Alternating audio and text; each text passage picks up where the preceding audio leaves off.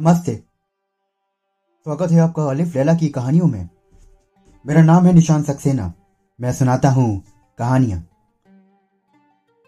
अभी हम सुन रहे हैं सिंधबाद जहाजी की समुद्री यात्राओं के किस्से। आइए, आज सुनते हैं सिंधबाद जहाजी की पांचवी यात्रा की कहानी। सिंधबाद ने कहा कि मेरी विचित्र दशा थी। चाहे जितनी मुसीबत पड़े, मैं दिन के आराम के बाद उसे भूल जाता था। नई यात्रा के लिए मेरे तलवे खुजलाने लगते थे। इस बार भी यही हुआ। इस बार मैंने अपनी इच्छानुसार यात्रा करनी चाहिए। क्योंकि कोई कप्तान मेरी निर्धारित यात्रा पर जाने को राज़ी नहीं था, इसलिए मैंने खुद ही एक जहाज़ बनवाया। जहाज़ को भरने के लिए सिर्फ़ मेरा माल काफ़ी ना था। इसलिए मैंने अन्य व्यापारियों को भी उस पर चढ़ा लिया और हम सब अपनी यात्रा के लिए गहरे समुद्र में आ गए। कुछ दिनों में हमारा जहाज़ एक निर्जन टापू पर लगा। वहाँ रुक पक्षी का एक अंडा रखा था। बिल्कुल वैसा ही जैसा कि मैंने अपनी पहली यात्रा में देखा था। मैंने अन्य व्यापारियों को उसके बारे में बताया। वो उसे देखने उसके पास गए। उस अंडे में से बच्चा निकलने वाला था। जब एक ज़ोर की ठक ठक की आवाज़ की हुई और बच्चे की चोंच अंडा तोड़कर बाहर निकली तो व्यापारियों को सूझा कि क्यों ना इस बच्चे को भूनकर खा जाएँ। कुल्हाड़ियों से उस अंडे को तोड़ने लगे। मेरे लाख मना करने पर भी वो ना माने। और बच्चे को निकालकर उसे काट भूनकर खा गए। कुछ ही देर में चार बड़े बड़े बादल जैसे आते दिखाई दिए। मैंने पुकार कर कहा कि जल्दी से जहाज़ पर चलो। रुक पक्षी आ रहे हैं। हम जहाज़ पर पहुँचे ही थे कि बच्चे के माता पिता वहाँ आ गए और अंडे को टूटा और मेरे बच्चे को और अपने बच्चे को मरा हुआ देखकर वो क्रोध में भयंकर चित्कार करने लगे। कुछ देर में वो उड़कर चले गए। हमने तेज़ी से जहाज़ एक और भगाया कि रुक पक्षियों के क्रोध से बचें, किंतु कोई लाभ ना हुआ। कुछ ही देर में रुक पक्षियों का एक झुंड हमारे सर पर आ पहुँचा। उनके पंजों में विशालकाय चट्टाने दबी थी। उन्होंने हम पर चट्टान गिराना शुरू किया। एक चट्टान जहाज़ से थोड़ी दूर पर गिरी और उसका पानी इतना तेज उथल पुथल हुआ कि जहाज़ डगमगाने लगा। दूसरी चट्टान जहाज़ के ठीक ऊपर गिरी और जहाज़ के टुकड़े टुकड़े हो गए। सारे व्यापारी और सारा व्यापार का माल जगमग्न हो गया। मुझे ही प्राण रक्षा का अवसर मिला और मैं एक तख्ते का सहारा लेकर किसी तरह टापू पर पहुँच गया। पर कुछ देर तक सुस्ताने के बाद मैं उस द्वीप पर घूम फिरकर देखने लगा कि क्या किया जा सकता है। मैंने देखा कि वहाँ सुंदर फलों के कई बाग हैं, कई पेड़ों के कच्चे फल हैं। किंतु बहुत से पके फल और फल पके और मीठे थे। मैंने कई जगह मीठे पानी के स्रोत देखे। मैंने पेट भरकर पके फल खाए और एक स्रोत से पानी पिया। रात हो गई थी, इसलिए मैं एक जगह पर सोने के इरादे से लेट गया। किंतु मुझे नींद ना आई। निर्जन स्थान का भय भी था और अपने दुर्भाग्य पर दुख भी था। मैं रोता और स्वयं को धितकारता।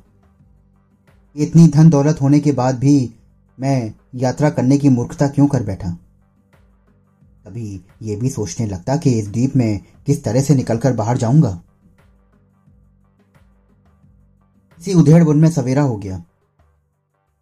मैं उठ खड़ा हुआ और फल वाले पेड़ों को घूम घूम कर देखने लगा। कुछ ही देर में मैंने देखा कि वहाँ किनारे पर एक बूढ़ा बैठा है जो कि बहुत कमज़ोर सा था। मैंने सोचा कि यह भी शायद मेरी तरह कोई भूला भटका यात्री है, जिसका जहाज़ डूब गया है।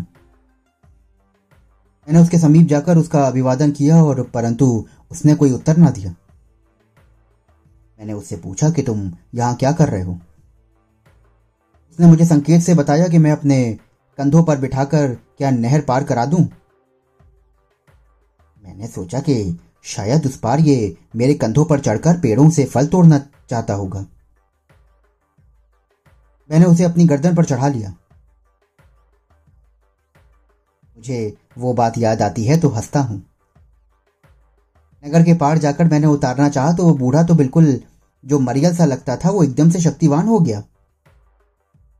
उसे मेरे गर्दन के चारों ओर इतने ज़ोर से पाँव करे कि मेरा तो दम घुटने लगा। मेरी आँखें बाहर निकलने को हुई और मैं अचेत होकर गिर पड़ा। खैर, फिर उसने पाव ढीले किए, जिससे मैं सांस लेने लगा और कुछ देर में मुझे होश आ गया।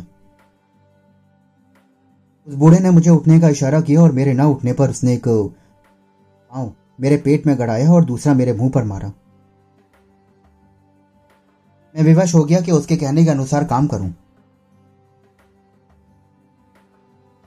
मैं उसे लेकर घूमने लगा तो वो पेड़ों के नीचे मुझे लेकर जाता। फल तोड़ता और खुद खा लेता। मुझे कुछ भी खाने को ना देता। थोड़ी देर में उसे मेरे ऊपर दया आई। अब उसने मुझे भी थोड़े थोड़े फल खिलाने शुरू कर दिए थे। रात होने पर मैं लेटने की तैयारी करने लगा। बूढ़ा अब भी मेरी गर्दन से ना उतरा। वो वैसे ही अपनी गर्दन के चारों ओर मेरे पाँव को घेरा हुआ लेट गया और सो गया। मरता गया ना करता, मैं भी इसी दशा में सोया। सुबह उसने ठोकर मारकर मुझे जगाया और उसी तरह मुझ पर सवार होकर पूरे द्वीप में घूमता फिरा।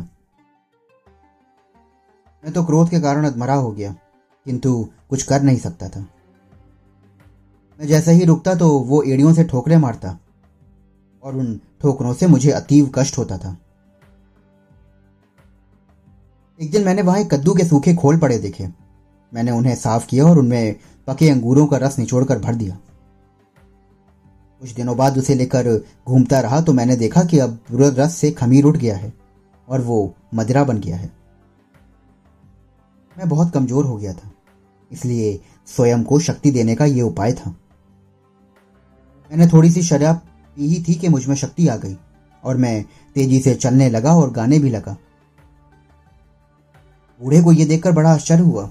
उसने इशारे से कद्दू की शराब मेरे को भी देने के लिए बोला।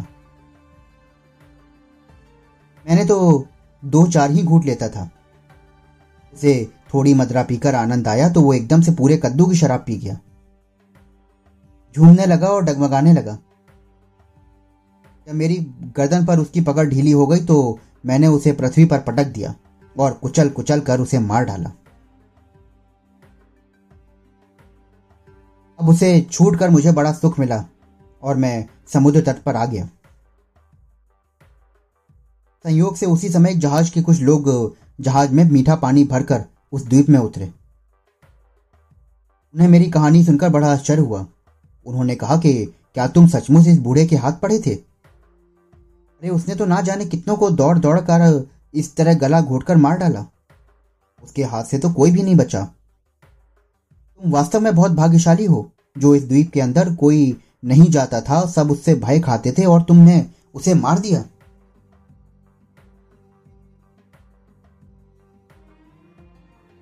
ये सब बातें सुनकर उन्होंने मेरे ऊपर दया करी और वो भी मेरे को अपने साथ ले चलने के लिए तैयार हो गए।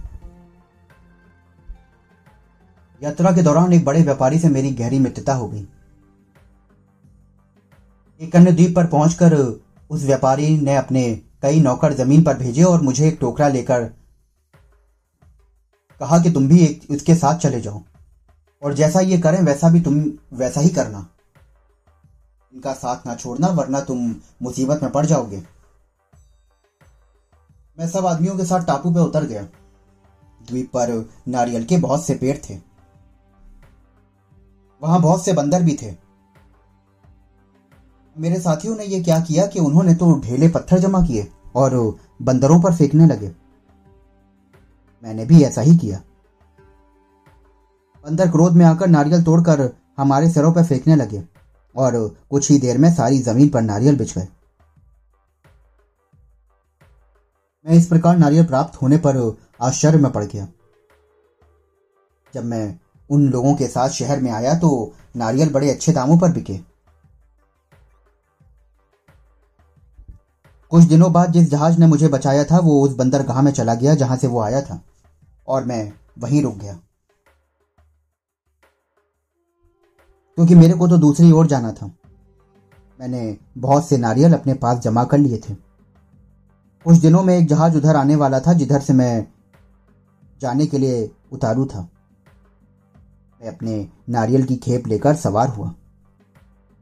और वहाँ से जहाज़ पर द्वीप में आया और जहाँ काली मिर्च पैदा होती है। इसके अतिरिक्त कई अन्य व्यापारियों से मैंने सलाह ली तो उन्होंने बताया कि समुद्र से मोती भी हम निकालेंगे। भगवान की कुछ ऐसी कृपा हुई कि मेरे गोताखोरों ने अन्य गोताखोरों की अपेक्षा कहीं अधिक मोती निकाले। मेरे मोती अन्य मोतियों से बड़े और सुडौल भी थे। इसके बाद मैंने एक जहाज़ पर बसरा बंदरगाह आ गया। वहाँ पर मैंने काली मिर्च, चंदन और मोतियों को बेचा तो मेरी आशा से कहीं अधिक लाभ हुआ। मैंने उसका दसवां भाग दान में दे दिया और अपनी सुख सुविधाओं की वस्तु लेकर मैं बगदाद में अपने घर आकर रहने लगा। पांचवी यात्रा का वृतांत सुनकर सिंधबाद ने हिंदबाद को फिर से चार सौ दिनार दी और उसे तथा अन्य मित्रों को विदा करके अगले दिन के लिए नया वृतांत सुनाने के लिए आमंत्रित किया। अगले दिन सब लोग आए और खाना पीना होने के बाद यात्रा वृतांत आरंभ हो गया। तो दोस्तों अभी आप सुन रहे थे सिंधबाद जहाजी की पांचवी यात्रा। अगले एपिसोड में हम सुनेंगे सिंधबाद जहाज़ की, की छठी यात्रा की कहानी। अगर आप ये कहानी सुनना चाहते हैं तो मेरे साथ जुड़े रहिए। मेरे चैनल को फॉलो करिए। शुक्रिया।